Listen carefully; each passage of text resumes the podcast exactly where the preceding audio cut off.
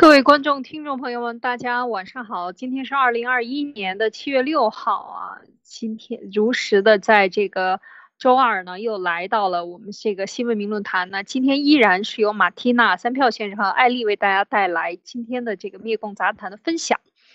那我们昨天呢分享的这个内容呢，哈，我们看到下边有留言，有战友留言，就是。对这个，嗯，这个卖汉卖国的汉奸，这个对汪精卫，呃，当时马蒂娜提到的这样一个他个人的观点呢，非常的这个反应比较激烈呢，我们也非常的非常高兴啊。我们首先感谢战友们留言，说明大家非常真诚，认可我们的节目，愿意和我们来讨论啊。第一，首先呢，我们想说呢，这个是嗯，每个人有自己的观点，我们就是希望。大家有观点表达出来，有人有愿意跟我们来辩论，我们非常的高兴。那另外呢，我们也想说，其实像这样的词汇呢，我们仔细的想了想，经过了这一个这一天的这个讨论啊，早上啊，我们还在讨论，就是其实像这样的词汇呢，都是一个伪命题。我们看一看中国的历史上，即便是从汉朝啊，就是从。中国最开始的这个被外族侵犯啊，包括唐朝都是外族人啊，真正的汉人有多少呢？所以说，当说到汉奸的时候，我们想一想元朝，我们被整个被这个嗯蒙古人统治啊，包括清朝被外。外蒙的这个外满族人啊，我们说女真族人被他统治，和蒙古人一起联合统治的话，其实我们早已经都是亡国奴了。再换一个角度上讲，几百年的亡国奴，自己还拿着这段历史来挺挺嗨的，自己把这个历史写入到中国的历史上。事实上，这就是一个入侵史，是一个被殖民的历史。那所以说，他呃，说到现在，中共产。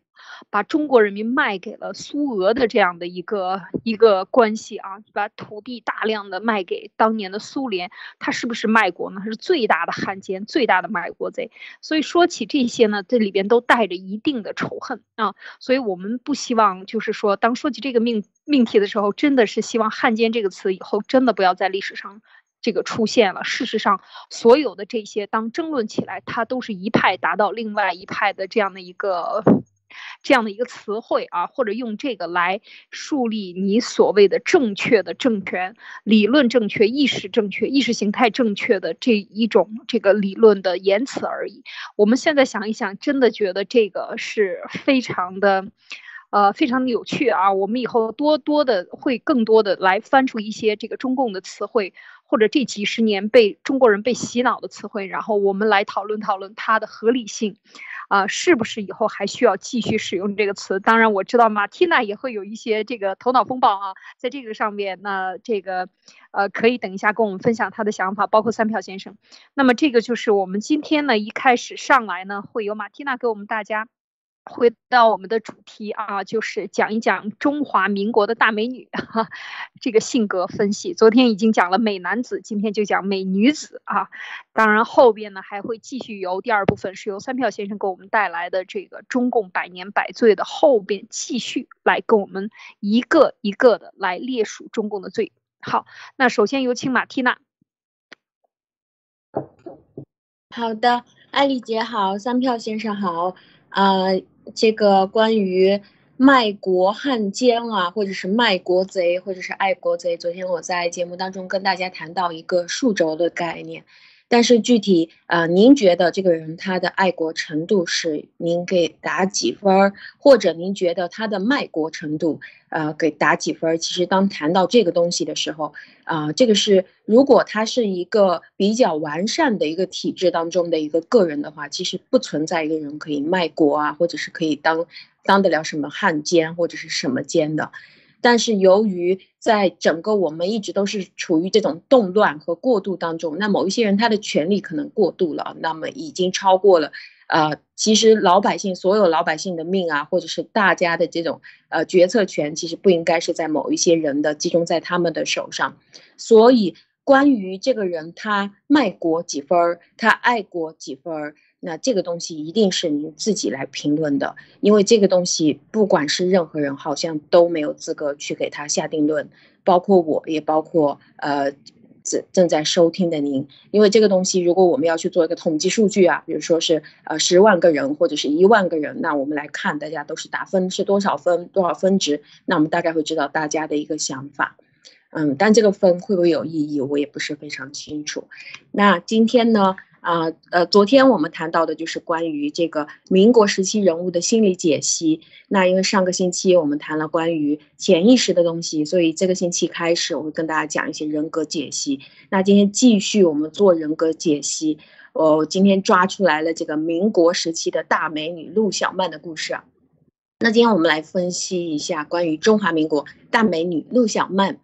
嗯，陆小曼是大美女这个事情很多人都知道的。但是很多人对于他的心理特点，很多人是不知道。那我想要用一个词啊，一个字来对他的性格进行概括，这个是我啊，那就叫做什么呢？叫做作，就是 no 作 no die 的那个作。那这个是我的个人观点。那你觉得不作啊，或者是一点都不作啊，那么你也可以打分。那有人说，你凭什么说他很作呢？我今天就讲几个很经典的故事给你听啊。首先，她的第一个老公陆小曼的第一个老公叫做王根。王根的出现啊，就是在当时那个上海江浙沪的那一带，我觉得丈母娘都应该抓狂了。那个王根条件实在是太好了。首先，这个王根长得相当帅。他明星的身材，戴个眼镜，然后发型很潮，走到哪里都是一个焦点，哇，大帅哥一个，而且是不但帅，他还会很有钱，因为他出生在名门世家嘛，钞票就是真的超多的。这个人他不但帅，有钱，而且他还很有学问。为什么呢？他跑去西洋那边留学回来，而且他上的不是那种野鸡大学啊，他是清华大学毕业，而且在清华大学就已经在整个年级里面考前前十二，你知道他是优等生。然后他又去到了密歇根大学、哥伦比亚大学、普林斯顿大学，还有西点军校，哇，精通语言，法语、德语、英语四门语言，还有中文嘛，这个母语不知道算不算。而且在这些学校全部都是名列前茅的，就是这个人考试一直都考在最前面。那他去，呃，就是在过去的那个美国的名将艾森豪威尔是他的一个特别好的兄弟。这个王根拿着这个洋文凭回来，在当时啊，能够留学拿那么多的这种好文文凭回来，是真的超级稀罕的一个事情啊。而且他不但帅，他有钱有学问是吗？他的官位也很高。我们二战就是谈那个开罗谈判的时候，蒋介石就带着中方的代表团过去参加嘛。那那个代表团的团长是谁啊？就是这个王根。妈呀，就是在看这个记录的时候，那网上有人评论说王根是个开挂的人生。我不知道你信不信，反正我是很相信啊。那我可见这个人他不但帅又有钱，是吗？而且有学问，而且社会地位很高。而且他很年轻，而且他还是单身。那那一代的丈母娘，我觉得就是发疯了嘛。那陆小曼这个大美女呢，一下子就跟着王根，就天雷勾动的地火啊，两个人干柴烈火，产生了纯真的爱情。那怎么办？那就结婚呗。那那么好的老公，简直就是把我们现在啊，就是一直到现在为止，我们把全天下所有女生最理想的那种男性伴侣要素，都是集中在一个人身上。简直比那种韩剧写的还要更夸张一点啊！那他们的结婚是极其盛大的。为什么说他很年轻？当时王根只有二十七岁，他已经获得了这些成就啊。然后他迎娶了十九岁的陆小曼，当时就是来自全球各地的那种社会名流挤破门了啊，跑来参加他们的婚礼。那个陆小曼跟着王根，就是啊，甜言蜜语，轰轰烈烈，曾经讲的那种哇，大家刚才烈火，浪漫的热恋了一段时间。但是后来王根他就很忙啊，因为他学了那么多，他报效祖国嘛。那陆小曼干嘛呢？他就每天在家里面就小小年纪啊，人家喝酒啊、打牌啊，一天到晚去碰戏子啊，什么事情啊？那渐渐的，他对王根的爱就平复了，好像没有感觉了。他为什么他的他的感情又发生了另外一个转折？那那个时候他就看上了另外一个少年，这个少年就是王根的好朋友徐志摩。徐志摩在当时的那个文艺青年当中是很出名的。他写的诗，我不知道陆小曼能不能背，反正我是可以背，我身边很多人也可以背。就是轻轻的我走了，正如我轻轻的来，轻轻的挥一挥手，作别那西天的云彩。哎呀，太浪漫了。那个陆小曼，她跟着徐志摩，于是产产生了那种纯真的爱情啊。那个纯真的爱情呢，两个人就一天到晚如胶似漆的如影随形啊，粘在一起。所以已经确实没有办法再瞒下去了。虽然说王根他一直都不在家，是吗？但是怎么办呢？那这个作女的思路，她跟着常人是有差异的。他就于是乎跟着徐志摩两个人商量，就说干脆我们就这样吧，嗯，我们两个联名跟我的老公王根写一封信，把我们两个那种伟大的、纯洁的、高尚的爱情跟我老公讲一下，请他支持我们一下吧。王庚一天上班那么忙，他也不在，我们就请他祝福我们吧。那徐志摩听完了以后，居然就同意了。然后他们两个就联名写了一封信给王庚。为什么要联名啊？因为徐志摩本身也是跟这个王庚非常熟悉的嘛，两个人好兄弟的嘛。但是当时就是大家都是那种社会名流，是吗？那那信上就大致表达了什么呢？你可以去翻这，你去刨这个信啊，就是表达了他们的爱的那种纯洁性，然后高尚性、伟大性，而且也写出来了，就是他们为什么要在一起的必要性也写了。那王根一看，怎么怎么办呢？大笔一挥，写了已同意，好，于是同意了。哎呀，这个王根，他我觉得他太大度了。那同意了以后，两个人就非常的感恩。那，呃，说说到这里，不知道两位有没有什么要补充？这个故事还是挺有意思，一段这个包括林徽因呐，呃，和徐志摩呀等等，这个徐志摩。这个是这个热血的，或者是说干柴烈火啊，徐志摩真的是一个情种啊。然后，当然陆小曼的这个故事也是，呃，很轰轰烈烈，在当时啊，很多人写这一段的这个历史哈。这个，呃，我没有什么要评论的。呃，三票先生，您对这个有什么嗯想补充的，想或者想评论的？呃，我我刚才听那个马蒂娜的口气，我感觉如果这个人现在再出现的话，马蒂娜可能也要抓狂的啊，会不会啊？我肯定会抓狂的。啊，抓狂一是啊，就是，呃是，就是这个这个里面呢，王根这个人啊，因为他这呃呃接受那么多的教育啊，他和陆小曼两个人呢，呃，就是有点格格不入哈，就是陆小曼是一个生性比较浪漫的啊。这个王根呢，做事情是比较严谨的。你想想看，他军校出来的嘛，对吧？这个，呃，而且受过那么清华，然后又到什么哥伦比亚，又到那个普林斯顿是吧？好像是，哎，对对对对对，啊，现在这些大学都是 一般人高不可攀的，这个能能能能达到一个就能一个就不错了哈。他他进了那么多，这个啊，而且他最后你看家世又那么好，人又长得帅，而且最后。他他是最后是呃和这个他在西点的同学吧，后来就是是不是艾森豪威尔是他的同学，好像是对对对，是的，是吧？好像是他，反正人人很牛的啊，人非常非常非常牛啊。这蒋介石所以说那个对外的一些这个军事往来什么之类的，基本上都是带着他的啊，相当于是这个相当于蒋介石的军事军事方面对外的这个涉外军事的助手啊。所以这个人他很忙的，他后来不是。好像是被派到东北去了啊，我记得啊，派到东北去，然后这个，然后他脸不在，就是就就委托这个谁，委托徐志摩来照顾一下他的这个太太啊，结果照顾照顾照顾，就把这个太太给后来就他跟徐志摩两个人就产生了感情啊。嗯，这个呢，就是怎么说呢？就是说，呃，呃，就是说，呃。一个就两个人性格格格不入的话呢，也会会产生这个问题的啊，会产生问题的。嗯，这个警告警告这个警告的一些这个很杰出的男士哈，这个呃不要热衷于这个事业，对吧？这个女士呢，一般情况下她她一方面当然要看你这个是不是这个呃事业上有点成就哈，但是这个她还得有这种感情方面的要求，比如说一定要这个在在这个。打拼之余，对吧？在感情上要对这个太太要照顾一点啊，这是一个。第二个，千千万别把太太这个，千千万警惕自己周围这个有有师哥，不是兄弟，不不不是兄弟，不是兄弟啊，就是他不仅仅是兄弟，对，千万警惕周边啊有私人气质的这个这个这个人啊，这个这个要引起警惕啊，这个要引起警惕啊。这个尤其是这个 如果如啊如果这个，因为你想想看，他他这个王根王根后来就是这个四十七岁啊，四十几岁他就去世了，他后来肾肾脏不好有毛病，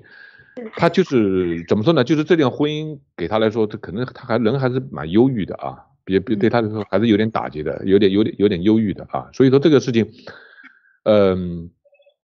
这个陆小曼呢，她是怎么说呢？她人比较小，她不太懂事。她跟徐志摩在一起的时候呢，也是很作的啊，也是很作的。是的。那么徐志，啊，对，徐志摩呢，反正也是个诗人气质啊。这两个人在一起，这个你说他气味相投也对啊，但是呢，啊，都挺多的啊。然后徐志摩。呃，还还还那个想着这个林徽因啊，然后他为了就参加林徽因的一个什么呃活动啊，这个沙龙，搭了搭搭乘了一架那个货机还是还是邮电飞机的，最后失事去世了。他死也是为了这个因为林徽因而死啊。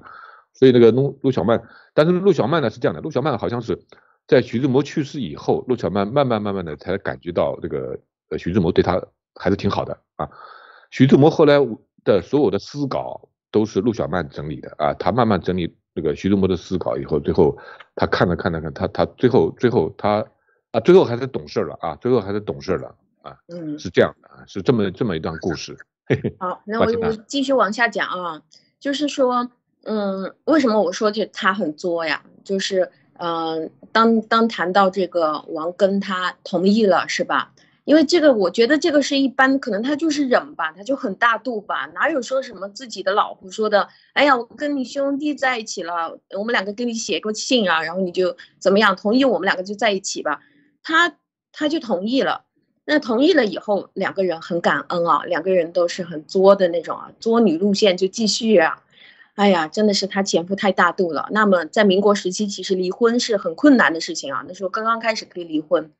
那人家如果是不跟你签字的话，你老公又那么有社会地位，是吧？你是离不了的。但是现在那么简单就离了，这个陆小曼怎么感恩呢？她首先就公开了一个事儿，就是说为了离婚，她跟着王根怀孕的那个胎儿，她给打掉了。那刚才三票先生也说，人家王根后来肾都出问题了，是吧？嗯，那么好的基因没有留下来，真是。然后以表达对这个大帅哥王根的感激之情，他就跟人家说，我把他孩子打了，然后。两个人都是作家嘛，他跟徐志摩，那怎么办呢？两个人又欣然提笔，为了表达他们两个人的那种爱情的纯真和磊落、宽容和感恩的心啊，那干脆请王根来给他们在婚礼上做伴郎好了。他们写信的内容就是，请你来当伴郎。那陆小曼要嫁人，徐志摩要做新郎，王根要来做伴郎，两个人充满诚意的写了一封信去邀请。哎呀，这次王根是真的消受不起了，他就没有同意。但是王根他也是送了一大笔巨额的彩礼，请人家带过去那个婚礼的现场了。我我觉得他他也是属于仁至义尽嘛。那得了这个王根做伴郎的事情黄了，但是然后这个徐志摩其实啊，他在当时他也是有老婆的，他又不是什么单身。这个老婆是姓张，是一个大家闺秀。后来徐志摩跟着他离婚了以后，这个这个张太太她自己就抚养孩子啊，自己办公司，而且在四九年以后，他就带着孩子跑到美国去了。那这个人其实张，他叫张友谊。对，是的，是的，张太太我就叫她。那她她跑到美国去，这一生其实我觉得他没有徐志摩是过得挺好的。这张太太也是智商情商双高的一个人啊。为什么？因为我觉得他跟着这个徐志摩的父母的关系都特别好，那怎么看出来？但是肯定没有我们现在这种婆媳矛盾的。那以至于徐志摩的父母都跟着徐志摩说：“哎，徐志摩啊，你要是你再想结婚的话，我有一个条件，就是必须要你老婆同意。”他爹就跟徐志摩说：“如果你老婆不同意的话，我是绝对不会松口的。”结果呢，他的老婆就非常大度的同意了。我觉得这两个人那么简单离婚，肯定都是对方伴侣早就知道他们两个是都不什么省油的灯啊。但是这个前妻张太太她是非常有智慧，她知道了这个徐志摩找到的对方是陆小曼，是不不是不是那种简简单单的女孩啊，是非常出名的作女。那于是张太太就提出说：“你跟我离婚，你现在要赶着时间跟着陆小曼结婚是吗？可以。”不过有个前提，就是你们两个结婚的时候要请你们的导师梁启超过来给你们做证婚人，那好，徐志摩就同意了，赶着结婚嘛。于是徐志摩就跟着陆小曼结婚的时候，真的把梁启超请来做证婚人了。梁启超可是封建道德的那种坚定捍卫者啊，所以他在主婚的当场就把这两个学生劈头盖脸臭骂一通，骂得狗血喷头，搞得两个学生在自己婚礼上面就是痛哭流涕，频频认错，在深刻的忏悔和痛心疾首那种认错当中，圆满的完成了双方二人的那种二婚。那这个是民国的作女陆小曼的第二次婚礼，当然这个。作到这个步还算是作吗？那这个陆小曼作不只是这一点而已，她在其他事情上也体现出来很强的特色。比如说这个徐志摩，他在当时的收入是非常高的，但是他也耐不住这个老婆这样造啊。陆小曼她从王庚那里当阔太太出来的，她花钱如流水啊。就是视徐志摩家的那种，徐志摩赚来的金钱如粪土一般。我觉得他每天陆小曼他的周边都要一定要围满了一大群人，什么人呢？就是什么厨师啊、厨师长啊、丫鬟啊、丫鬟一、丫鬟二、司机、保镖，去哪里就是一票人，哇，就呼就呼风唤雨就去了。但是徐志摩很爱他，怎么办？那就到处去兼教授嘛，到处去当教授。那徐志摩一个月是赚一千大洋。一千大洋是什么概念？那个时候，一个普通的工人一年的工资就只有二三十块大洋，也就是说，徐志摩他一个人一个月的工资就顶上三十个普通工人一年的工资总和了，那就是相当于现在赚多少呢？我我我算一下，根据如果是根据上海的话，那大概是徐志摩一个月有十五六万块，就是他自己的工资啊，到处当教授那种工资，他一年年薪大概要拿拿到两百万左右了。那么，就那么多的收入，还是不够陆小曼的日常花销的，所以两个人就经常为了钱的事情吵得不可开交。这个徐志摩为了到处去跟着他老婆去赚钱啊，养老婆，还经常含情脉脉的写信啊，不断的表达，呃，就持续的表达对于这个陆小曼的爱。但是他自己呢，他就连住旅馆的钱、招待所的钱都没有，所以你就可以看到他到处去当教授，都是跑去蹭住在同学家、朋友家，到处蹭饭。这人穷的要死啊！虽然很有钱，那连坐飞机的钱也没有，怎么办？坐客机好了。所以 为什么他他是坐的货机嘛？他不是坐客机，是坐货机。那你坐货机就不保险了嘛？你跟跟那个货一样。那这个货机就有一次就发生了小小的意外啊，就是就刚才三票先生讲到，就是飞着飞着就一头栽下去，于是这个徐志摩就挂掉了。啊，挂掉了以后就送电报去给陆小曼。那作女的心态跟着其他人不一样，她看完这个电报，她就断然否认，她不承认徐志摩死了，拒收。她说，嗯，硬是一口咬定徐志摩没死，不可能，我不收这个电报。然后这个陆小曼就继续，她她知道她老公死了，她继续该干嘛干嘛。那搞得这个送电报的人就没办法了，他就只好。就是这怎么还会有拒收这种事？那他就只有把这个电报送去给徐志摩原来的老婆张太太那边去了。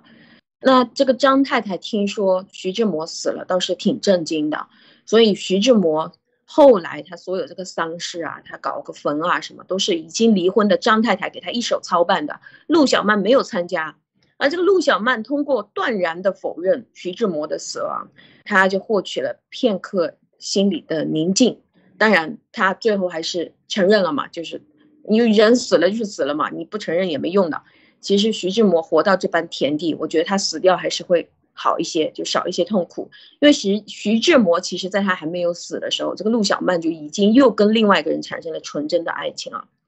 这个男的是谁呢？他姓翁，他叫翁瑞武。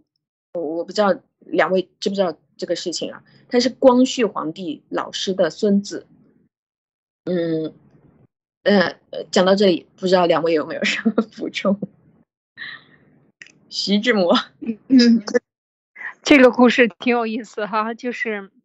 其实徐志摩这个故事，大家很多人都知道。我们今天主要讲的还是这个陆小曼，就是他在这个他在这个徐志摩死的时候，这个表现还是挺，呃，挺有争议的。而且他这一生浪漫啊，就是追求这种极致享受，就是情绪一直在高点啊，就是这样的一种享受，或者是说具有极端的这种浪漫主义思想的这样的这这样的生活中去，一定要轰轰烈烈的啊，这个真是一。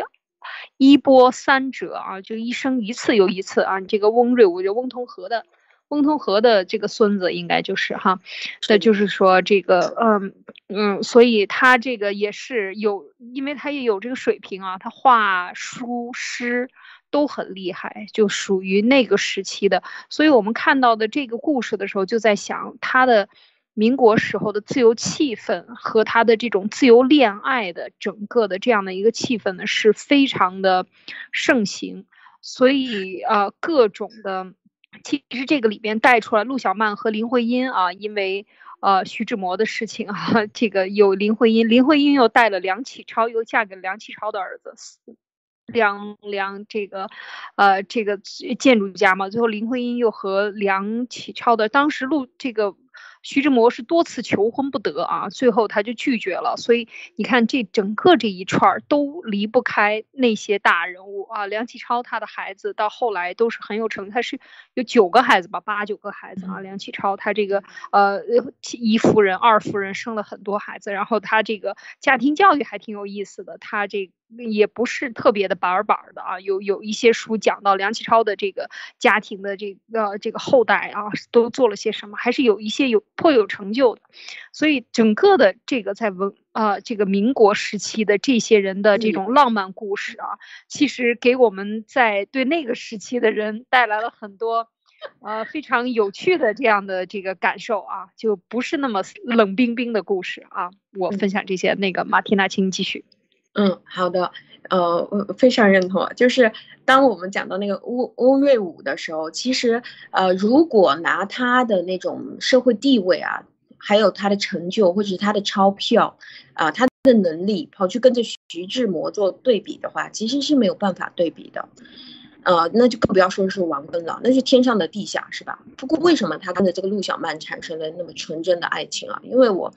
呃，我我在看这个故事的时候，认为两个人最大的共同嗜好，因为这个陆小曼是一个比较激情澎湃的、比较那种情绪化的一种人嘛。那第一个呢，就是这个翁瑞武，他很喜欢推拿，就是按摩啊，就是推拿。那陆小曼喜欢打牌嘛，可能坐久了全身很酸痛啊。那经常帮陆小曼去推拿，那陆小曼就很喜欢，很爽。那第二个呢，就是我也觉得是核心的，就是他们两个经常在一起抽鸦片。你想象那个两个人躺在床上啊，吞云吐雾，那个画面就是犹如仙境一般啊。他们的感情就在鸦片当中，缕缕青烟当中得到了升华提炼，更加的甜蜜了。那这个徐志摩他在还没有死的时候，徐志摩其实我认为他头上就已经戴上了一点绿颜色的东西。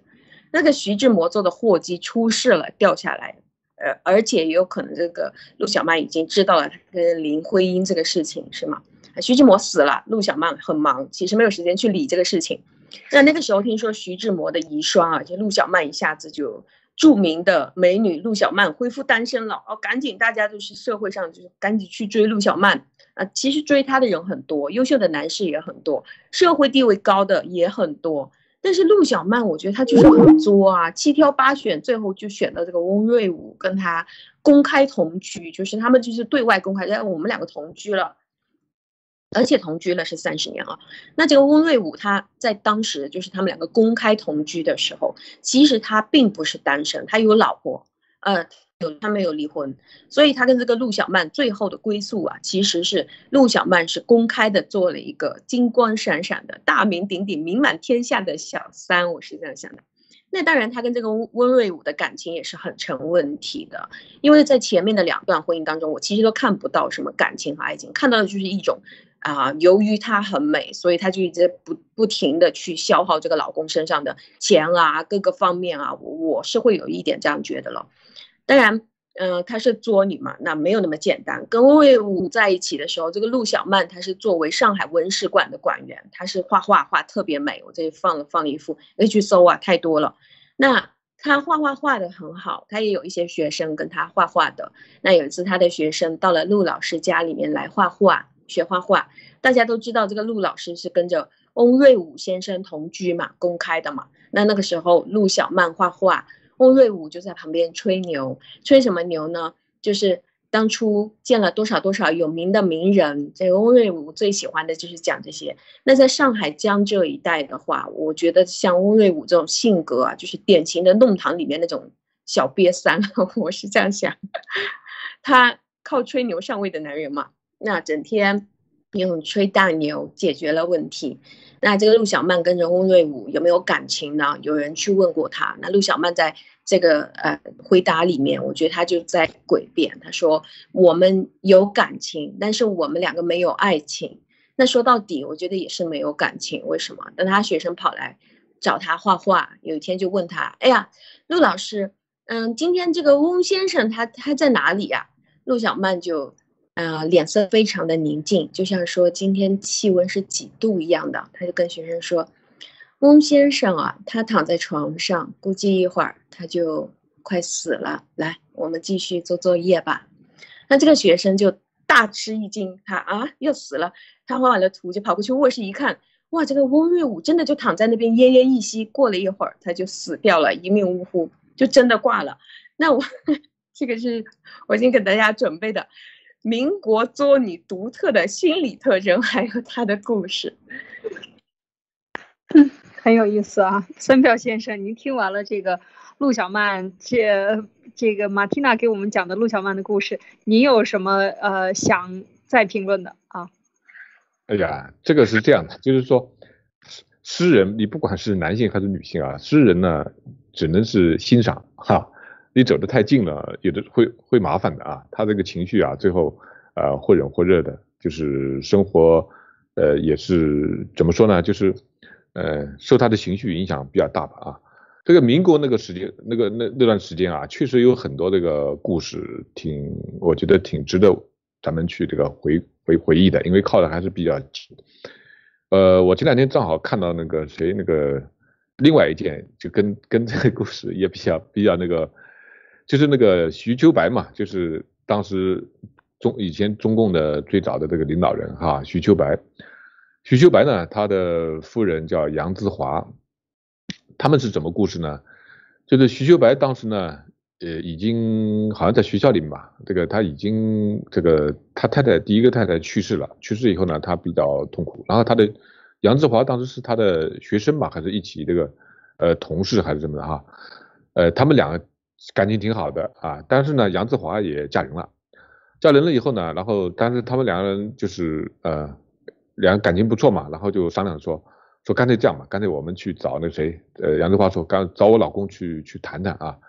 杨子华跟她老公呢，其实感情不是很好啊，感情不两个人就是不是太呃感情不好，就是反正已经就是就是她丈夫也有感觉了哈，然后去去了以后，呃，那个杨子华的老公。跟那个徐秋白就是仰慕已久哈，仰慕已久，就是徐秋白当时名气比较大啊，文章写得好啊，然后呢，仰慕已久，最后呢，这个两人好像一见如故啊，徐秋白当时去了之后还那个呃忐忑不安的哈，然后那个谁那个呃那个她老公一看哇，就对她很友好啊，来两呃然后三个人就谈在一块谈谈得非常好，最后最后呢就是决定啊登报三个启事啊，登三个启事，第一。这个杨志华跟她老公这个离婚啊，第二呢，杨志华跟徐秀白结婚，第三，徐秀白和那个谁那个她的前老公呃结为结拜兄弟啊，三这个同时这个一个广告登在报纸上。啊，对对对，非常呃很浪漫的啊，对对对对对，非非常，我觉得我觉得看了以后，我觉得哎呀，我都是感感慨，真的感慨这个 这个，后来这个。是是是，你们去呃查查看那个徐秋白跟杨子华的这段婚姻啊。那后来那个杨子华跟徐秋白两个人感情确实非常非常好啊。那徐秋白后来在那个福建那个长汀被那个谁，呃，被国民党那个宋希濂给抓抓了以后呢，被蒋介石说要就地处决啊，就地处决。后来杨子华过了一段时间，还特地过去在那个呃，在一个乱坟堆里面吧。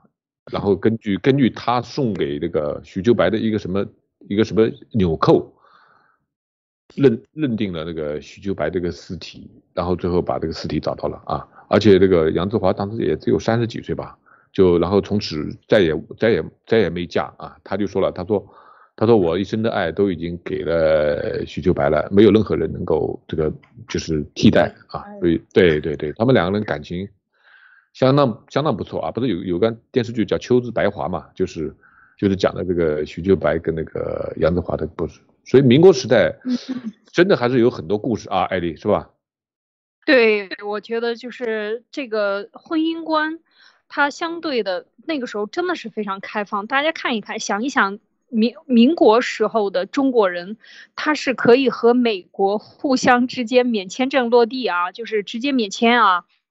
拿着护照到了，飞到美国就可以直接落地了。大家想一想，那个时候来去出国留学有多少人，而且是打开国门自由出去留学的很多人。像刚才我们讲到的这个王庚啊，你看他能够在美国读这么多书，那个时候的人的这个。这个经过了清朝的封建的这种闭关锁国以后，突然间打开大门，在清末一八九几年就开始有外派留学生，都是派到欧美啊，然后打开国门，有钱人全部把孩子送到欧美去，包括你看宋氏三姐妹等等等等，非常多这样的这个这种呃和西方文明的接触基本上是无缝对接，所以我觉得那个时候他们确实是也在践行这种新式的这个概念啊。而且也很很大度，或者是说更加的有这种，呃，有一些情怀在里边，是不是，三票先生？嗯，是的，是的，呃，那段时间很多情怀，里包括有一个这个很独特的一个侠女叫施剑翘啊，最后这个她把那个谁孙传芳给杀了，这个一个也是个女女的啊，就是因为她父亲被孙传芳给害了，所以她就呃谋划了多少年啊，最后把这个谁把孙传芳最后在。他念佛的时候把他给杀掉了啊！而且最后还还很好玩的，就是说，呃，法院最后把这个石剑桥给抓了，抓了以后，法院念其这个报的是杀父之仇啊，居然判他无罪！哇，这个事情你看，艾迪，这个 这个民国很多事情啊，真的，我觉得对，我觉得那段时间就是说，中国人啊，就是从这个就是怎么说呢，就是从皇帝这种专制的这个。这个这个禁锢下啊，一下子这个思想解放，经过这个一九一五年开始的新文化运动，到一九一九年的这个五四运动啊，这两个整个的风气啊，就是一下子就呃解放了，或者是说这个就是就是人人当时你看群星闪耀啊，那段民国那段时间是群星闪耀啊，那么多的大师对吧？就是仅次于这个中国历史上仅次于春秋战国时代的那么一段这个文化这个。各方面的繁荣啊，所以说这人性啊，也各方面也都也都也都爆出来。你包括你包括汪精卫去刺杀那个这个载载沣，对吧？最后这个清清王朝清王朝最后也没有判他死刑，就是判他终身监禁，对吧？就说明那个时候的人怎么说呢？就是。呃呃，也还是有点有有很多的人情味，或者是说有很多的就是这种人性吧，呃，人性的一种光芒啊。我觉得，对，我觉我觉得，我觉得这个回忆回忆啊，就是我们这个一百一百年啊，一百年一百年被这个被这个中共啊这个祸害的，到最后，你说这些故事现在对吧？现在就是最多的就是今天我又又又得到一个消息，说是上海又发现一个大学的这个什么什么官员就被又被又被那个割喉了啊。不知道这啊啊对一个照片，我看到一个照片，就是说现在的人最后已经到了个底层的互害也好，怎么也好，就是 这种事情啊越来越多啊越来越多，人和人之间这种冷漠啊、提防啊、算计啊这种成分啊，就就人整个人的人情味儿啊、人情味儿、人性，就是基本上 就已经被磨灭的啊，已经看不到了，很少很少能看到了，嗯，很少能看到了，是吧，艾迪？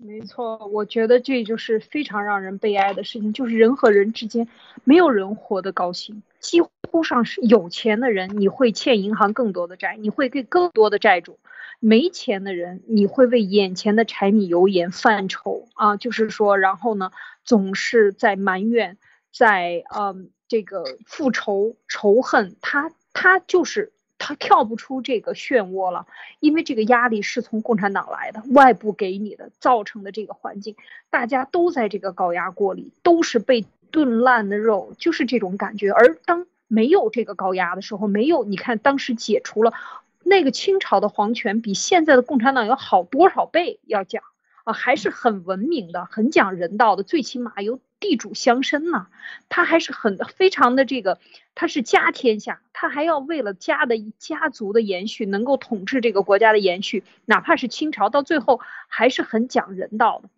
但是像共产党现在的这个，就那个，即便是那样，他解放了以后，大家看到那个时候在推行什么宪政。民国的时候一直在推行宪政，在试图这个讨论宪政的方法。我们之前也谈论过，包括到后期四几年以后开始要做这种议会啊，要开始选举啊，但是不停的被这个国共内战啊，就是一个是呃打日本，一个是这个对日抗战，然后呢是八年完了又来了个五年，所以这个一直就是磕磕绊绊，磕磕绊绊，但是一直在。在做这样的地方，因为各地分分割割据，或者是说没有一个集权的大一统的时候，大家看到这种这种文明的这个气息透进来，你就会觉得，即便是谈恋爱，即便是出轨，都是有着一股侠义的和美感在里边啊，就是你。我我我反正非常感慨在这一点上，好，这是就是分享这些啊。这个马蒂娜在这一段还有什么要分享？我们就讲下一个话题。好，嗯，我觉得就是我我非常认同啊，就是当现在这个整个人性都已经没有了，每个人都失去了思想，失去了就包括失去了自我，那就不要说是去哪里找诗人了。所以大家也不用担心说的，你老婆认识一个诗人啊，根本就没有这种人啊，都是在那边正常话都不敢讲了。所有人都陷在道德绑架、情感勒索里面哦，一切都被勒索了，把这个情感绑在房子上、车上，啊，把一个人的成功、一生的成功定义在中共开的那些学校里面去比名次，中共操纵的企业里面去去比你你在哪个职位是吗？或者进入中国共产党体制里面算是很成功，那这个真的是一种大倒退啊！那个时候的人他可以任性，我觉得这个也是一种自由。嗯，对，是是啊，这个就是一比较，你就能够看出差异啊。所以我们要拿过去的事情来跟现在比着说，哈，会会更有这个，会更有这个层次感啊。好，第二个话题呢，我们今天就是来到继续讲百年百岁啊，中共的百年百岁。我们昨天也讲到了，讲的这个四平战役啊，讲到这个孟良崮战役啊，把这个中中地主的地主的这个啊女人啊、老婆孩子啊，赤身裸体的裹着床单推上这个山头啊，让这个去跟国军作战，这是共产党干的事情啊，在这个四七年、四八年。马上要开展三大战役了，那今天呢，继续由这个三票先生来再跟我们分享后边的几个。好的，大家好啊，那我们继续那个昨天的这个话题啊，在这个之前呢，呃，我想因为那个我看了很多这个战友的这个在我们 GTV 上面那个留言哈，留言呢，啊，我觉得写的非常非常好啊，大家能够跟我们探讨这些话题呢，我觉得是非一件非常非常有意义的事情啊，这个这些留言呢，也让我们。更加深入的来思考一些问题啊，比如说像汉奸这个词啊，是不是我们要重新认识一下这个汉奸到底是 它有什么含义啊？是不是合理啊？它的真正的用意是什么啊？你要从中国历史上来看哈，这个在这个隋隋炀帝对吧？隋文帝隋文帝杨坚杨坚 他是有这个北方游牧民族的血统的啊，包括那个呃唐太宗啊。李家啊，李渊、李世民他们家族呢，也是有这个呃北方这个游牧民族的这个血统啊。那么是不是就是说这两个朝代，对吧？是那那那算那它算什么性质啊？如果说这两个朝代的性质咱们还这个有所呃疑虑的话，那我们得看元朝，对吧？元朝整个是蒙古人打过来，对吧？清朝是整个这个满族人打过来，那也都是外族入侵。那么在这两个外族入侵的这个下面，对吧？那是不是所有的国民啊，包括那些官员，对吧？有很多官员，汉人的官员在这个朝代里面去做官，那是不是他们也都是汉奸，对吧？那个那个范围就广了。元朝可能短一点时间啊，七八十年，但是这个清朝可能就就将近三百年了啊，这个三百年的飞飞啊，三百年了，对吧？所以这个清朝这个三百年，那你想想看，那就有多少的这个汉人在里面做官，是不是？那是不是这些人啊？包括包括很多汉人，最后没办法都剃剃发了嘛，对吧？都剃发留留那个呃呃留留留留辫子，对吧？留辫子剃剃前面的头发等等。那那你看看，那这个是不是这些人？难道都是你要是严格来讲的话，那是都是汉奸吗？对不对？所以说这个在在他们这些统治下，老百姓就不要过日子了吗？他们就不要生活了吗？等等啊。所以说呢，就是呃，我们仔细想了一下，就是说这些呢，实际上是相当于什么？相当于一个政权的更换，政相当于一个政府的更换。那么政府的更换呢，呃，你这个政府严格来讲，你就是个管家，对吧？你这个管家呢，我纳税人的钱我供钱给你，对吧？我来雇一个管家，那么这个管家你得把我这个家料理好就行了，对不对？那么就包括像物业管理公司，对吧？料理好了以后，那只要这个我花很少的钱来让你那个做更好的工作，那我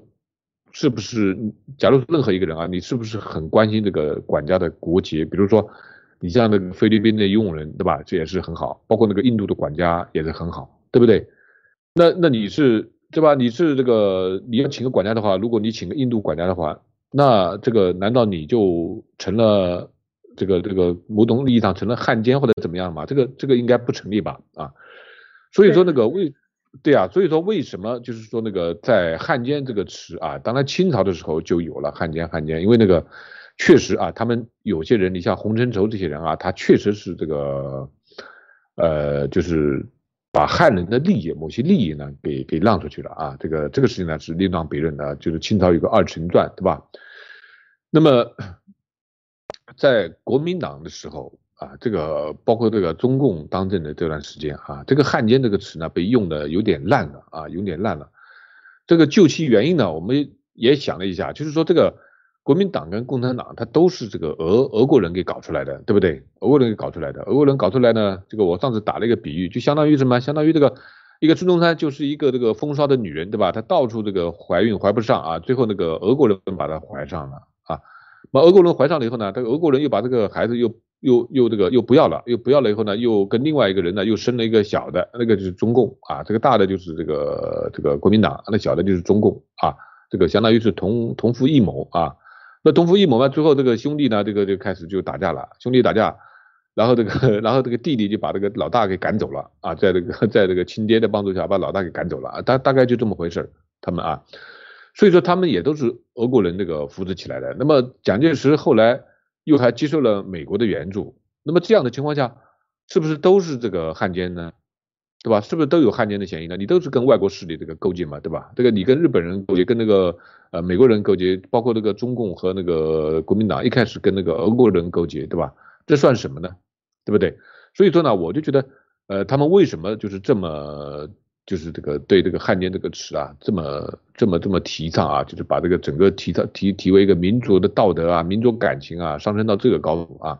实际上就用来掩盖大家对这个政府的合法性啊，包括政府它呃到底应该干什么啊？对这个啊，这个包括这个政党是不是要这个轮流这个去竞竞争这个政府呃呃要竞选啊？对这个事情呢，他们把它掩盖住了啊。你包括政府干了很多坏事，对吧？掩盖他用什么呢？他用这个他用这个这个叫什么？呃汉奸啊这种词。来进行那个用道德绑架这个政治啊，用这个进行那个感情勒索啊，感情勒索啊，所以说，我我觉得啊，我觉得我们对这个汉奸这个词呢，真的还是要这个重新认识一下啊，包括汪精卫本人啊，汪精卫本人呢，呃，我们政治问题先不谈啊，这个事情因为那个国共都在说这事儿哈，我们先不谈，但是他这个人呢，从个人师德方面呢，还是不错的啊，他这个一表人才啊，然后地位又那么高，又那么有名啊，但是他他这个。好像那个就是确凿的啊，确凿的这个情妇啊，只有一个叫斯旦的啊。最后在晚年的时候啊，而且他跟斯旦呢，更多的是这个精神上的这个交流啊。因为这个汪精卫，呃，第一个他这个老婆管得严啊，陈璧君管得严。第二个呢，他曾经被那个枪杀过，就是呃，就是身体上留了一颗子弹，后来这个身体一直就不好啊。所以说，你说他有什么多少的欲望呢？导致次要的，我觉得他更多的可能就是这个精神上的某些这个某些追求啊。陈培军这个人呢，也还是很有很有气节的一个人啊，就是从他个人人品来说啊，这个咱们不谈政治，他在这个你看看他年轻的时候那么那么追求这个汪精卫对吧？他后来跟随汪精卫呢，一直就没有变啊。他最后被共产党关到这个提上海那个提篮桥监狱里面啊。他一直就不认罪啊，一直不认罪。包括他在这个国民党那个蒋介石审判他法庭上的时候，他也说了，他说请问你们都说这个汪先生卖国，请问有哪一寸国土是汪先生卖出去的啊？汪先生来收拾的就是一个破碎的河河山啊，这些国土严格来讲都是从你蒋先生手上扔出去的啊。那么你这个那么多国土丢了以后，你蒋先生该负什么责任呢？啊啊，据说蒋介石听到这个话以后，反正也是呃这个虽然虽然很不高兴啊，很不高兴，触动他的痛处了，但是他也没办法反驳啊，没办法反驳。然后最后解放后呢，就是中共建政以后呢，他一直就被关在那个上海的提篮桥监狱啊。中共曾经就是委托这个何香凝啊，何香凝就是这个是廖宗凯的这个太太啊，廖宗凯的这个遗孀。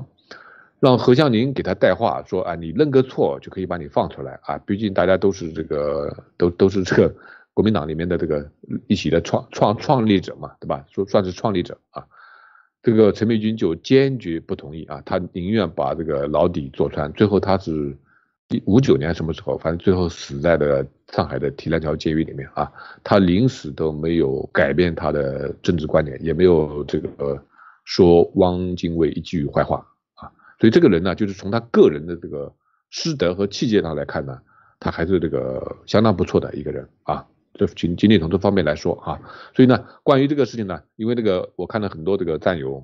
很多这个观众啊，在下面那个留言，所以呢，我想呢做一个回应啊。我们对这段历史呢，实际上也是在大家都在重新认识啊。呃，大家在留言当中给我们的启发啊，包括对我们的批评啊，都非常非常好啊，非常非常好，所以。也是很希望，如果大家这个听了以后，或者有什么不同意见也好，等等啊，呃，都可以在下面留言啊，没有关系啊。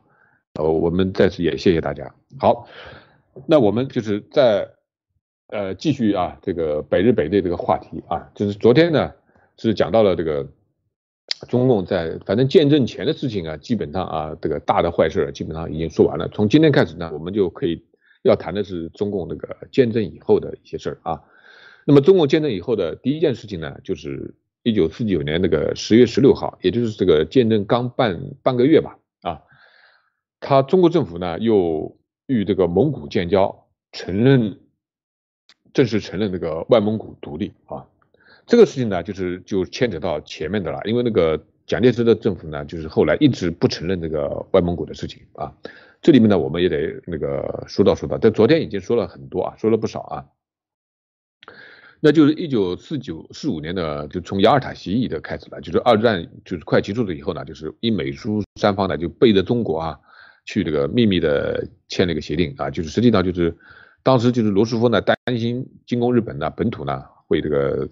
死亡一百到一百五十万人啊，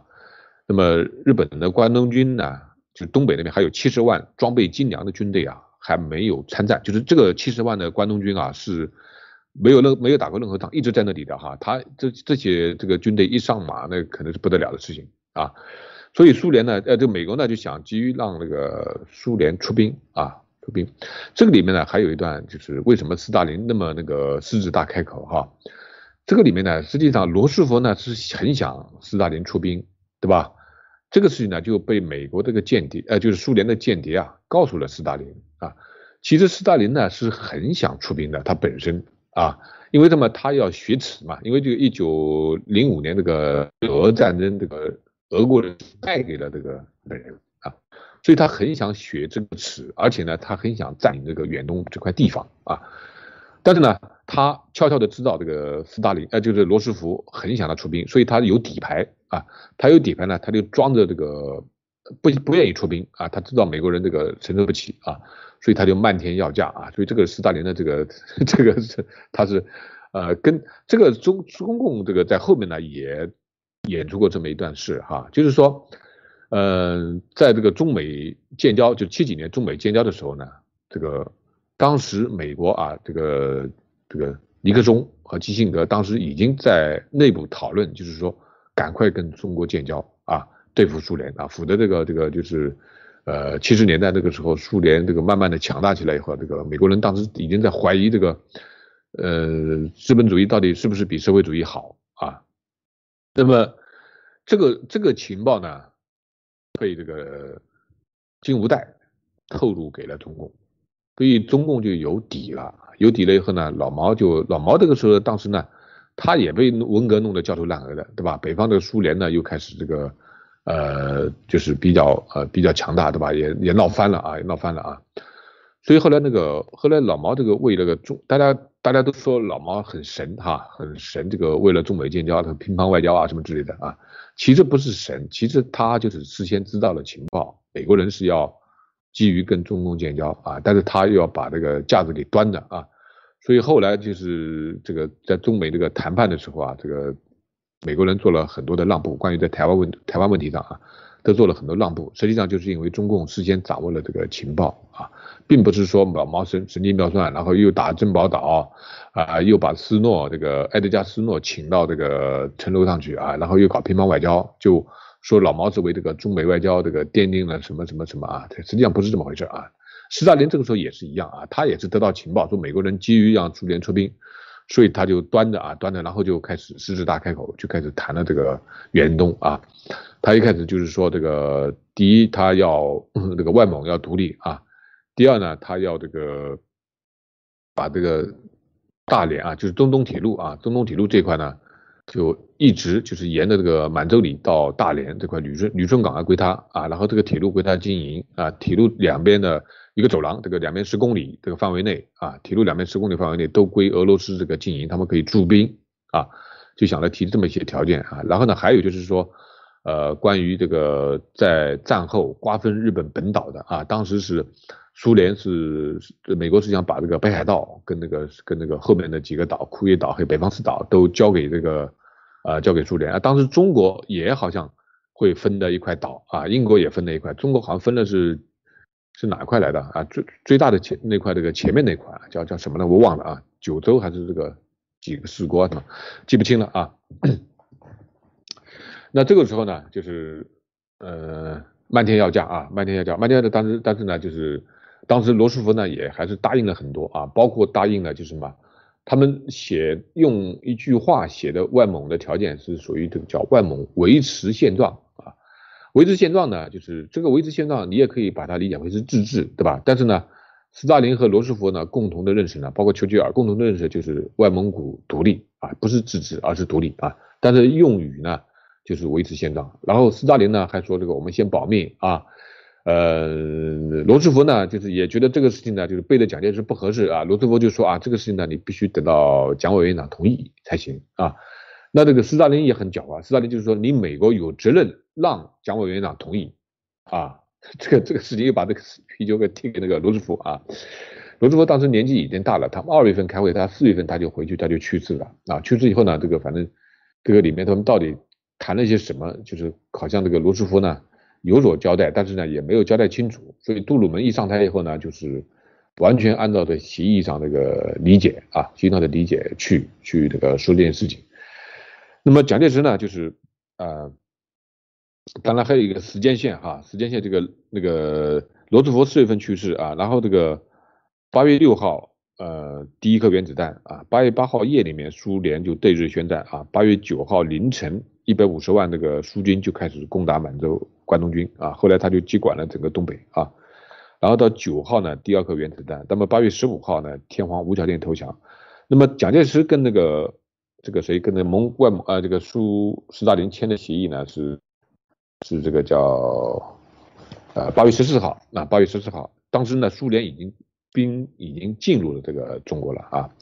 这个里面呢就是就是呃后来啊通过蒋介石日记还有其他人的回忆呢，就是说蒋呢这个时候是到处打听消息，因为他知道这里面可能有密约啊，到处打听消息，他一开始理解就是外蒙这个中立啊，就是这个的自自自治啊自治，那么后来呢就是这个。六月份的时候，这个美国大使赫尔利呢正式通知了这个啊苏联出兵的条件，就是这个外蒙是独立啊，而且是罗斯福跟杜鲁门都赞同了啊。蒋听了以后都非常愤怒啊，只有他被蒙在鼓里面。后来他就派这个行政院长宋子文、外交部长王世杰以及他的私人代表他的儿子蒋经国去这个苏联谈判，明确要求啊，就是说外蒙呢可以在中国主权的统治下，但是呢是这个自治啊，要求自治。那谈判的时候呢，斯大林是非常强硬的啊，就是这个里面有段故事，就是说，呃，蒋经国啊以私人身份去见斯大林啊，毕竟他在俄国待了很长时间嘛，对吧？那么斯大林呢态度强硬的说，他说了话，这个话说的是比较狠的啊，你看斯大林这个大国沙文主义啊，他说，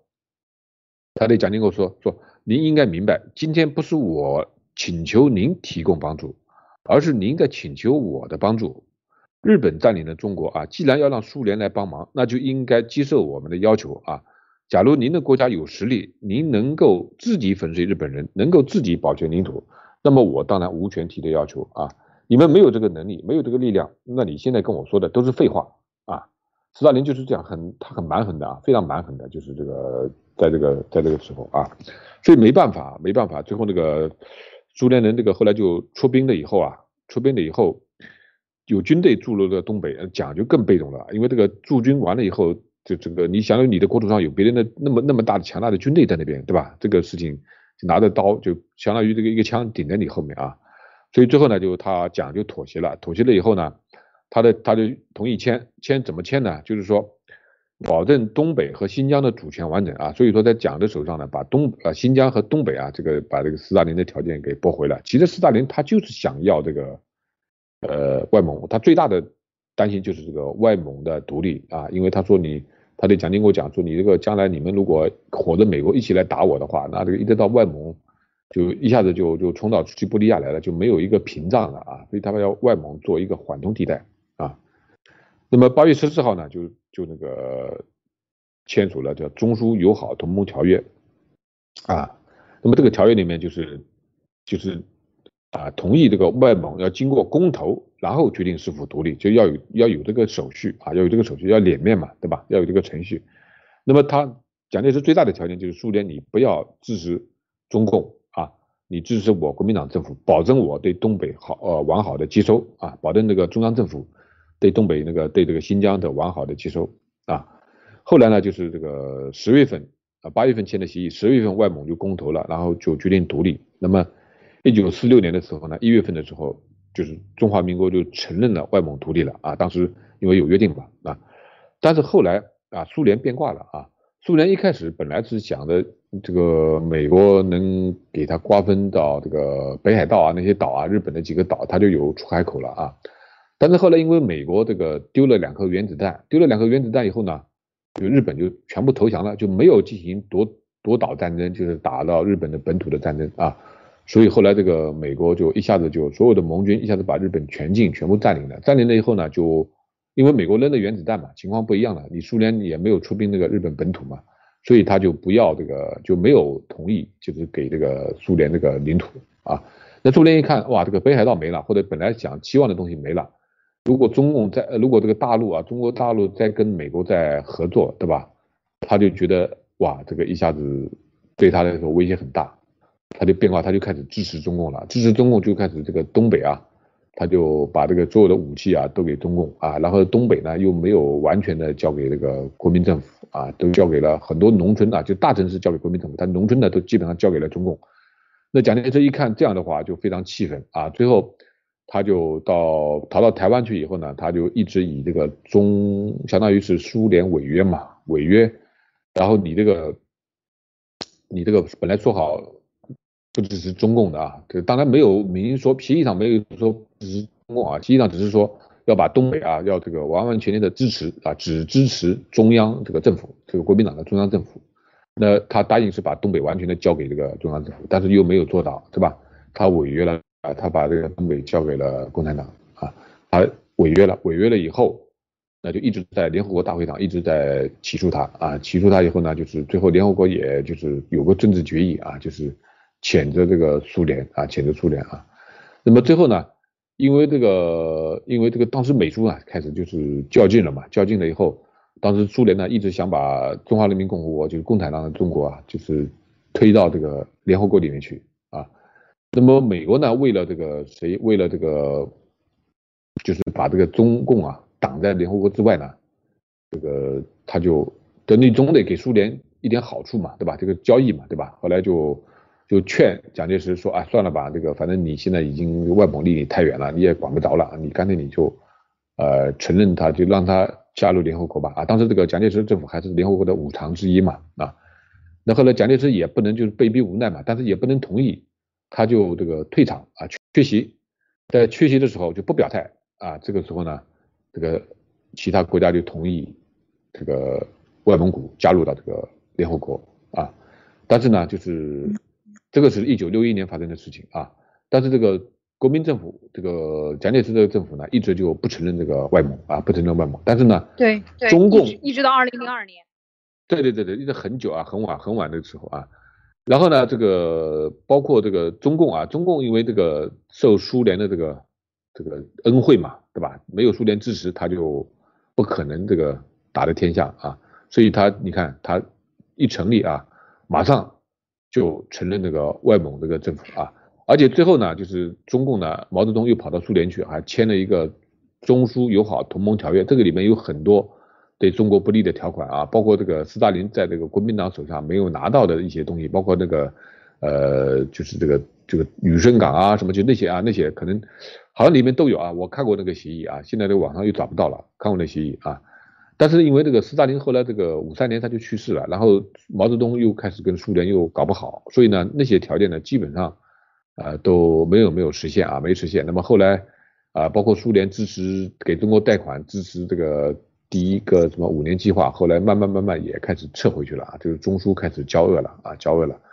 所以那个协议呢，后来就是执行了一点点啊，但是没执行，所以我们就不去说它了啊。但是这个呃外蒙这件事情呢，因为是有这个铁板钉钉的事情啊，所以这个我们把它作为一一条啊。好的，艾丽，嗯。这个嗯，是，我觉得这个呃，三票先生刚才把外蒙出去的这件事情非常完整的已经讲了一遍啊，就是时间线特别重要。为什么要一直要说外蒙？我觉得外整外蒙大概是一百五十万平方公里吧，非常大的一块土地，呃，是整个在中共这个接管后，或者是说从那个时候，其实呃，蒋介石是不愿意呃不愿意，就是刚才您讲的这个过程来来回回，他觉得是被欺骗的。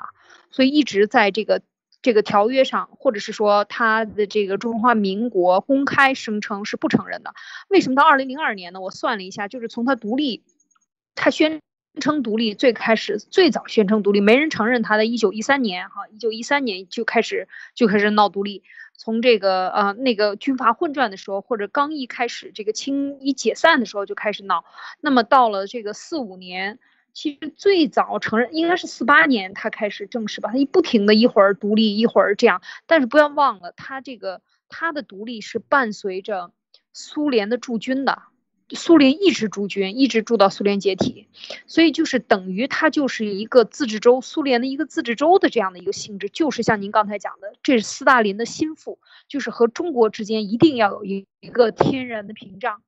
这个屏障就是外蒙，就是中国人打不到。这个这个西伯利亚去，或者通过西伯利亚的这个一直打到这个俄罗斯到苏联去，所以他这个一直是斯大林的要求，所以他在外蒙驻军。当然，我们现在有很多的生意和外蒙人做生意，大家都能够感到什么？对中共的极大的仇意。仇意啊，敌敌视的这种这个想法是非常大的。为什么？因为他也是被这个呃苏联的集权统治洗脑的很厉害的这样的一个，所以他等于外蒙和内蒙两边分开，本来是一个族群啊，被分开到两个国家，各自的意识形态不一样，互相仇视。特别是到了这个六零年六几年前后，就发生中苏的这种危机以后，他完全就是把中国。或者中共呃就是分不开的啊，就是仇视中国人的这个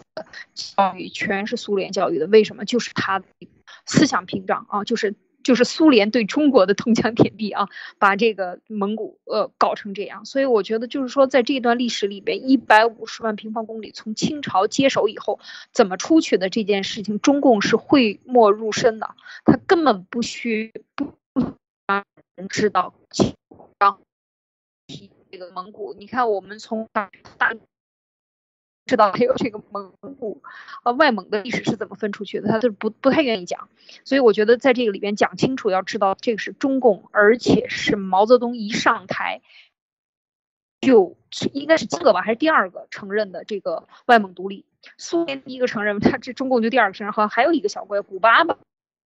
三国家先承认承认他的独立，所以你看一看谁是真正的。我们要讲到汉奸和卖国贼的时候，如果用这个路词来来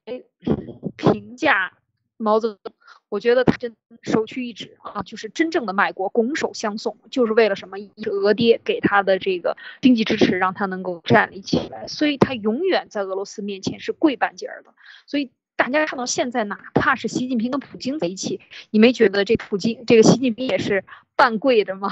三票先生。啊，就是这个普京看习近平的眼神就不对劲啊，就觉得好像是看一个 对吧？他他是这个俯视你啊，他看不起你那种感觉啊。那个他 不是习近平有一次这个跟普京会谈，那个他的随从迟到了嘛，然后普京在那哈哈哈笑，然后说啊说一个说你这个孤独的战士在调侃他，然后习近平就在傻笑，嘿嘿嘿嘿的陪着陪着傻笑啊。这个这个差极了，嗯，这个蒙古。啊，对蒙古这个事情啊，现在这个在外蒙跟内蒙人之间呢，也造成了很大的矛盾哈。就是这个外蒙觉得他独立了以后啊，他这个民族情绪还是有的。然后他对内蒙呢，就是内蒙人呢就觉得你是被共产党驯服了，所以这个外蒙人对内蒙人呢是很很看不上的啊。就是他们，我我我我曾经接触过一个。外蒙古的一个朋呃内蒙古的一个朋友啊，然后我就跟他们他在国外，我就跟他讲，我说你们蒙古族人啊，在海外你们你们怎么处啊？跟外蒙古的人，他说，哎呀，外蒙古人根本不搭理我们啊，他们聚会他们他他们根本不认为我们是他们的同胞啊同族，就就就已经就是说根本看不看不起，就觉得你们是已经被共产党驯化了，是另外一种物种啊。哎呀，所以这个，哎，这个这个事情，这个中共也是啊，做这种做这种事情，作恶。嗯，他把一个民族分开，我也曾经有过这个，我是出国第一次感受到，第一次非常让我震惊，十几年啊，和安东的这个驻一个国家驻外蒙的大使啊，曾经聊过天，呃，就是我就跟他说，我说啊，那个是蒙古人成第第四汉啊，我们叫。然后我说很骄傲，这个曾经打到伊朗，然后呢，这个曾经怎么样？然后他就特别听我讲完了，然后非常轻蔑的一笑，因为他在那个外蒙住了很多年，呃，驻外蒙大使，然后他就跟我说，他说外蒙对中国应该是殖民，他说你们是被殖民的，蒙古人可不认为他跟中国有任何关系，所以那一次我是非常震惊的，因为这是一个嗯整个概念的一个颠覆啊，就是说他他是一个曾经。阿拉伯人住在外蒙古的，他会就是带有这样的一种色彩来跟我讲这段历史的时候，我就震惊。其实你说是不是呢？当然也算。是更可怕的就是把内蒙和外蒙分开了以后，本来是一个蒙古族，这个这马背上驰骋的这个民族，现在干成这样啊，然后又干分裂，然后分裂完了以后呢，又成这样，一切的恶，这七七八十年来的恶，都是中共干下。就是非常的感慨啊，觉得，哎，作孽呀，妈的！嗯，是啊，就我们原来我们上次就讲过关于这个蒙蒙古事，我我现在听完这个就更完整了。反正就是个毛泽东就是为了表诚意嘛，证明自己的合法性，刚刚上台就是那样。嗯，然后呃，就就针对刚才的三票先生说的那个关于关于评论的东西，我想我想补充一下，就是说，嗯，大家不要一定不要忽略这个概念，就是政府只是一个国家的公民雇回来的一个保姆啊，我们可以把它想成保姆或者是物管或者什么都可以，这就像我们的家里，比如说你需要找一个做午饭晚饭打扫卫生的阿姨，那那你给她多少钱工资？那个这个是她的工作。你要是把这些表面的肠子我们都把它扒干净，这个政府也对国家来说就这回事儿而已啊。那我花我的钱，比如说每月给你一千块钱，你能不能把我这个一千块钱用到刀刃上，都给我把菜买回来，是吧？如果你用不到，那你你在那边贪污啊或者什么，那我就把你换掉。一个国家的这种国土买卖啊，跟这个保跟这个保姆其实没有什么关系的。就是说，你即使是请了个外国保姆回来，也不算什么汉奸的，也不算是卖家或者是败家。就是你出门，你们家保姆没有权利把你们的房子拿去卖掉啊，不可能说你回来了，你回房间睡觉，他说，哎，对不起，你先生，你不能进去。嗯，你们家保姆说，哎，你看这个卧室，我刚才拿去卖给隔壁老王了，顺便把你老婆也给卖掉了。你你就会觉得，哎，这个很奇怪啊，我没有赋予你这个保姆这种权利啊，房产证也没有拿给你啊。那他没有没有没有这种权利的话，他就做不了。所以，如果是这个保姆跑过来，就哪怕他跟你有血缘关系，他是你亲戚，比如说他是你大姑大姨什么的，他也没有这种权利啊。所以，这个东西跟着血统也没有半毛钱关系的。如果这个保姆她来跟你谈说，我来你们这个家当保姆，最主要是为了给你们家带来幸福、伟大、健全，让你这个家庭非常强盛的话，你肯定会觉得这个保姆你是不是脑袋被驴踢了？你是不是有病啊？但是当我们把这个东西扩大 N 倍以后，变成国家和政府的时候，为什么我们就会晕掉？所以就几十万人次的浏览，才几几个评论，我认为这个是万分之一，就是百分之九十九九九的战友，你轻轻的来，轻轻的走，你听完了什么东西都没有说，我觉得这个就是达不到。所以您的评论一定是远远不够的，不管您是批评我们或者是怎么样，希望您加强评论力度，让我们看到您的观点，言论自由。我觉得在这个东西上一定是可以体现的，希望接下来可以看到更多您的声音出来。嗯，谢谢李姐。嗯，请三妙先生继续。好的啊，后面几件事呢，实际上大家可能就是呃了解的都比较多哈，我就一起说哈。你看啊，就一九五零年二月份的时候，中共就开始镇压反革命啊，镇压反革命实际上就是镇压什么呢？就镇压以前国民党那些啊留下来的那些官员啊，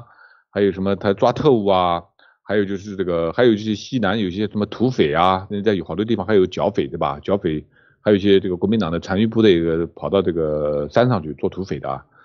然后还有就是最主要的就是毛不放心的就是这个反革命嘛，就是就是反对就是反对共产党的力量啊，包括以前国民党留下来的那些人啊，这个里面呢就是很残忍的是什么？就是说毛泽东决定按总人口的千分之一处决啊，这个事情。就是按这个按按比例个处决好多事情，这个毛就是好几件事他都按比例来的啊，这个包括地主什么之类的啊。那么到一九五三年那个结束了啊，就是当时三年时间，公方公布的处决人数是八十七万人啊，公方公布的是八十七万人啊，但是外面有很多人研究啊，可能是超远远超出这个这个数字啊，这个呢就是呃因为中共这个演长段历史这个好多这个数字啊，就是也没法。这个细细去考究啊，但是比较这个残忍的是，就是什么？就是说，政反当中啊，他把这个很多 民国时期的高级将领都杀掉了啊，其中包括啊辛亥革命的元老啊上将啊上官拜上将啊，到八到好像七十几岁了，都都都快被枪毙了哈。中将有这个七十七名啊，少将有一百六十一名，一共大概是两百四十二名啊。就从一九四八年。到一九四九年参加和平起义，就是有些人最后已经起义了啊，这些人都被杀掉了啊，包括你像那个这个很多这个起义的将领，就是被杀掉的是一部分啊，就很更多的人呢是被关起来审查啊，这个被那个呃呃处理处理被这个啊这个呢是啊辛亥元老啊都都包括这个好多这个抗日名将啊都给他。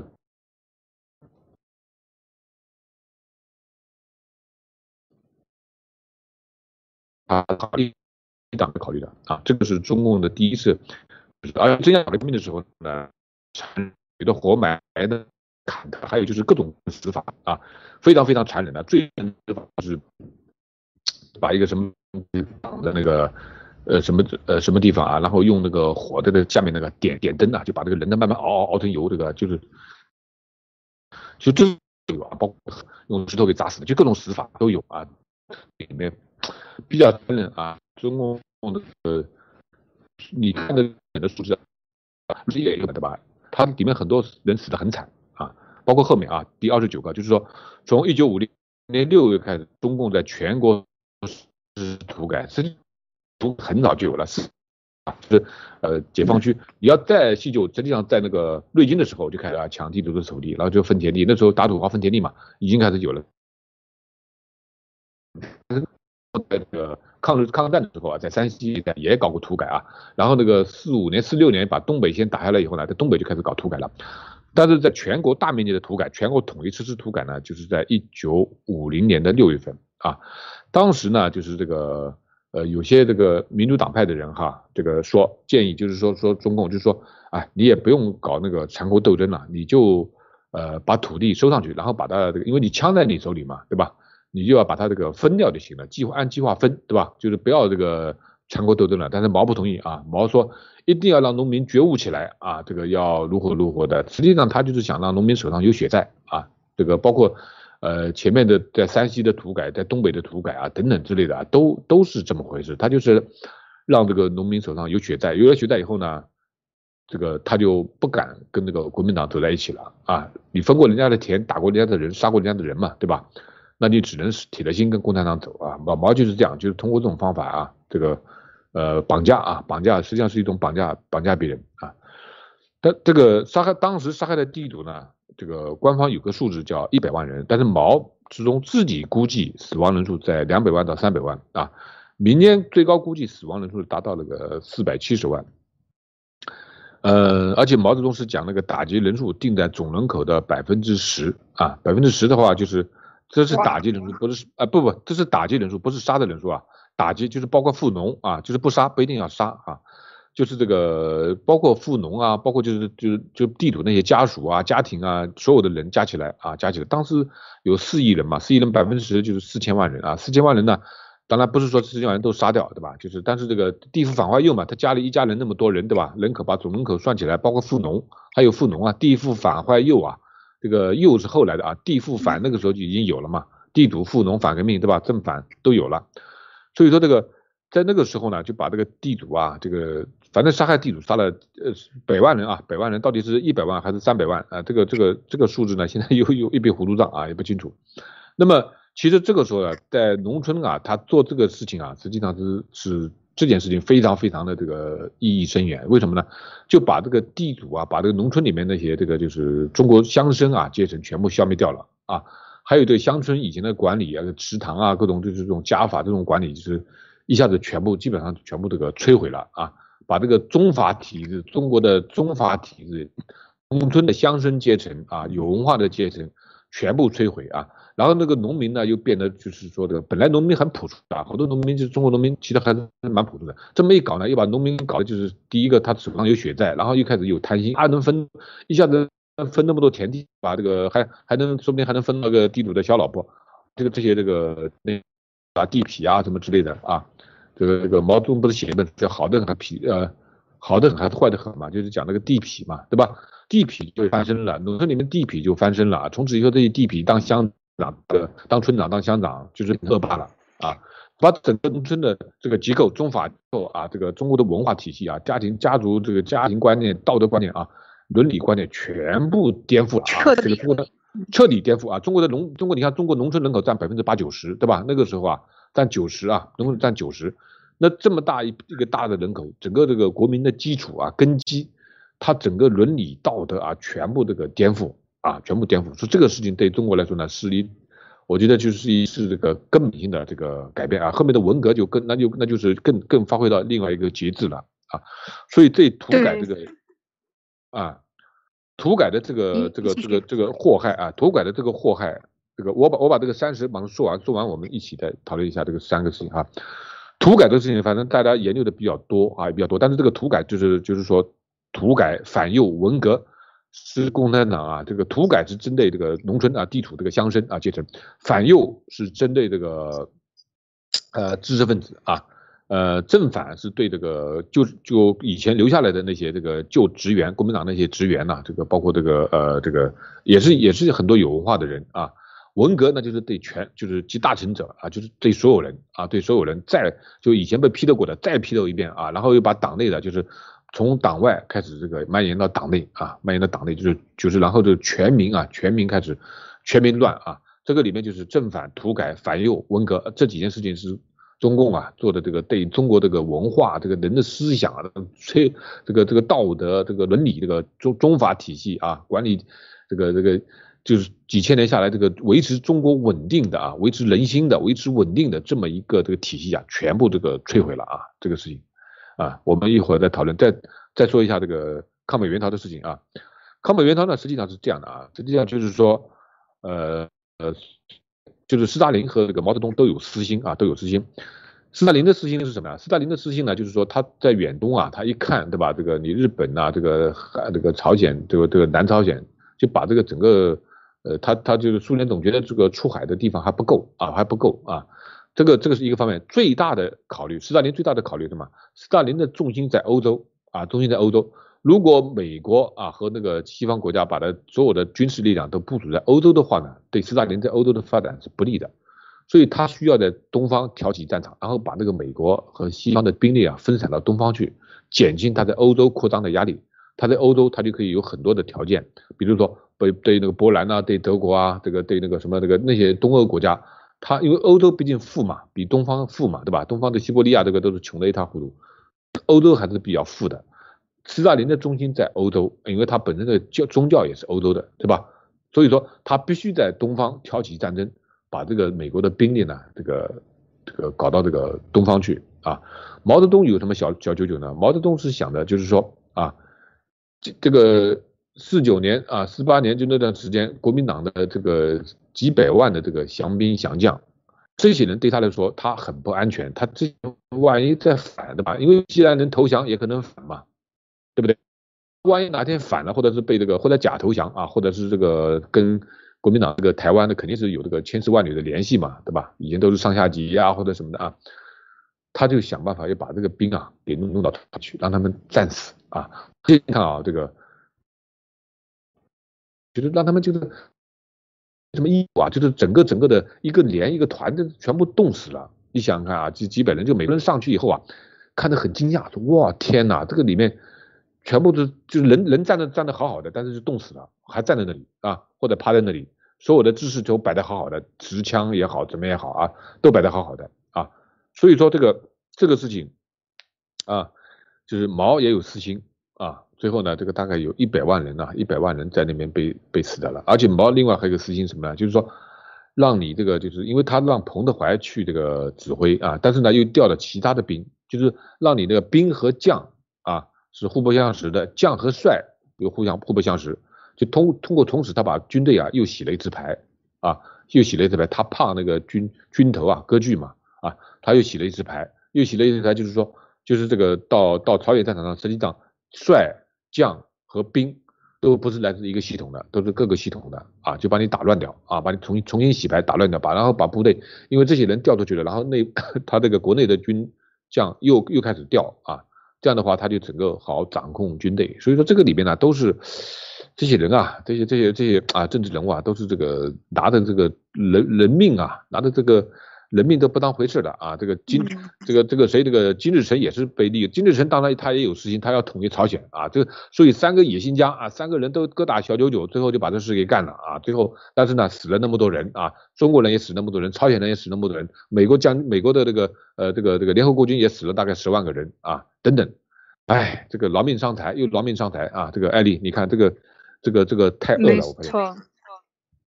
对对，这个今天讲的很多都是跟俄罗斯有关的啊，就是只要是大家发现吗？分裂土地，然后去打仗啊，大家看到这就是他们俄和共之间，它就是有一个一脉相承。当然，北朝鲜如果没有中共，也就没有北朝鲜的今天，我们可以看得很清楚啊。当然，更多的呢，因为今天时间已经到了 快一个半小时了。那我们今天的分享呢，就是，呃，基本上就分享到这里。今天主要的，特别是后边这半部分呢，我们真的跟大家讲了讲这个北啊外蒙古怎么分裂出去，以及这个其实我们应该再好好讲。明天有时间嘛，我们再讲一讲这个土改的事情。就是刚才三票先生说的，就是把中国人。可以讲，有文明、有中国人以来的这个最重要的就是乡绅以及这。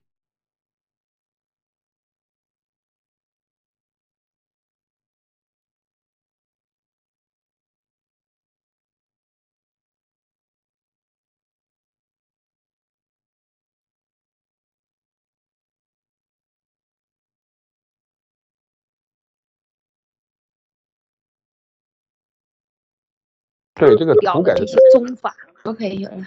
它的这个意义非常的重大，就是彻底的把农让农民手上有血债，你去把地主干掉。大家知道地主是都大部分是族长、祠长或者这个法令的这个执行啊，这个村里边谁结婚了，谁要跟谁离婚了，出现这些宗族之间的矛盾纠纷。修路、挖渠，全部都是这些乡绅、地主了们来干的事情。现在他们不干了，让这些流氓混上来来干这件事情，或者是杀过人的来干上这件事情，最后是什么样的一个结果？大家看现在的农村和现在的农村治理就已经全部都明白了，就是说文化的颠倒。正邪的颠倒就从这个时候开始，所以这个文这个土改这件事情是非常非常可怕的啊啊！马蒂娜还有什么要补充的吗？我们今天就谈到这里。嗯嗯，是啊，这个像这个我们呃在这个谈的过程中，特别是中共建政以后啊，抢来政权以后干的这些事情，除了杀就是杀啊！不仅杀人、杀思想、杀文化、杀所有对他有。的人，最害怕的人啊，在这个土地上去就是抢杀。后面是啊，四四九年一见证，就是先拱手把这个外蒙送出去啊。所以看看这这个这见证一年内干的事情，真的是让人觉得不寒而栗。毛泽东的深谋远虑还远远不止如 如此啊，他的邪恶程度。好，我们今天就跟大家分享这些啊，欢迎您给我们留言啊，留下您的这个评论啊，还有一些想法。感谢您的收听收看，我们明天再见。好的，再见，谢谢。再见。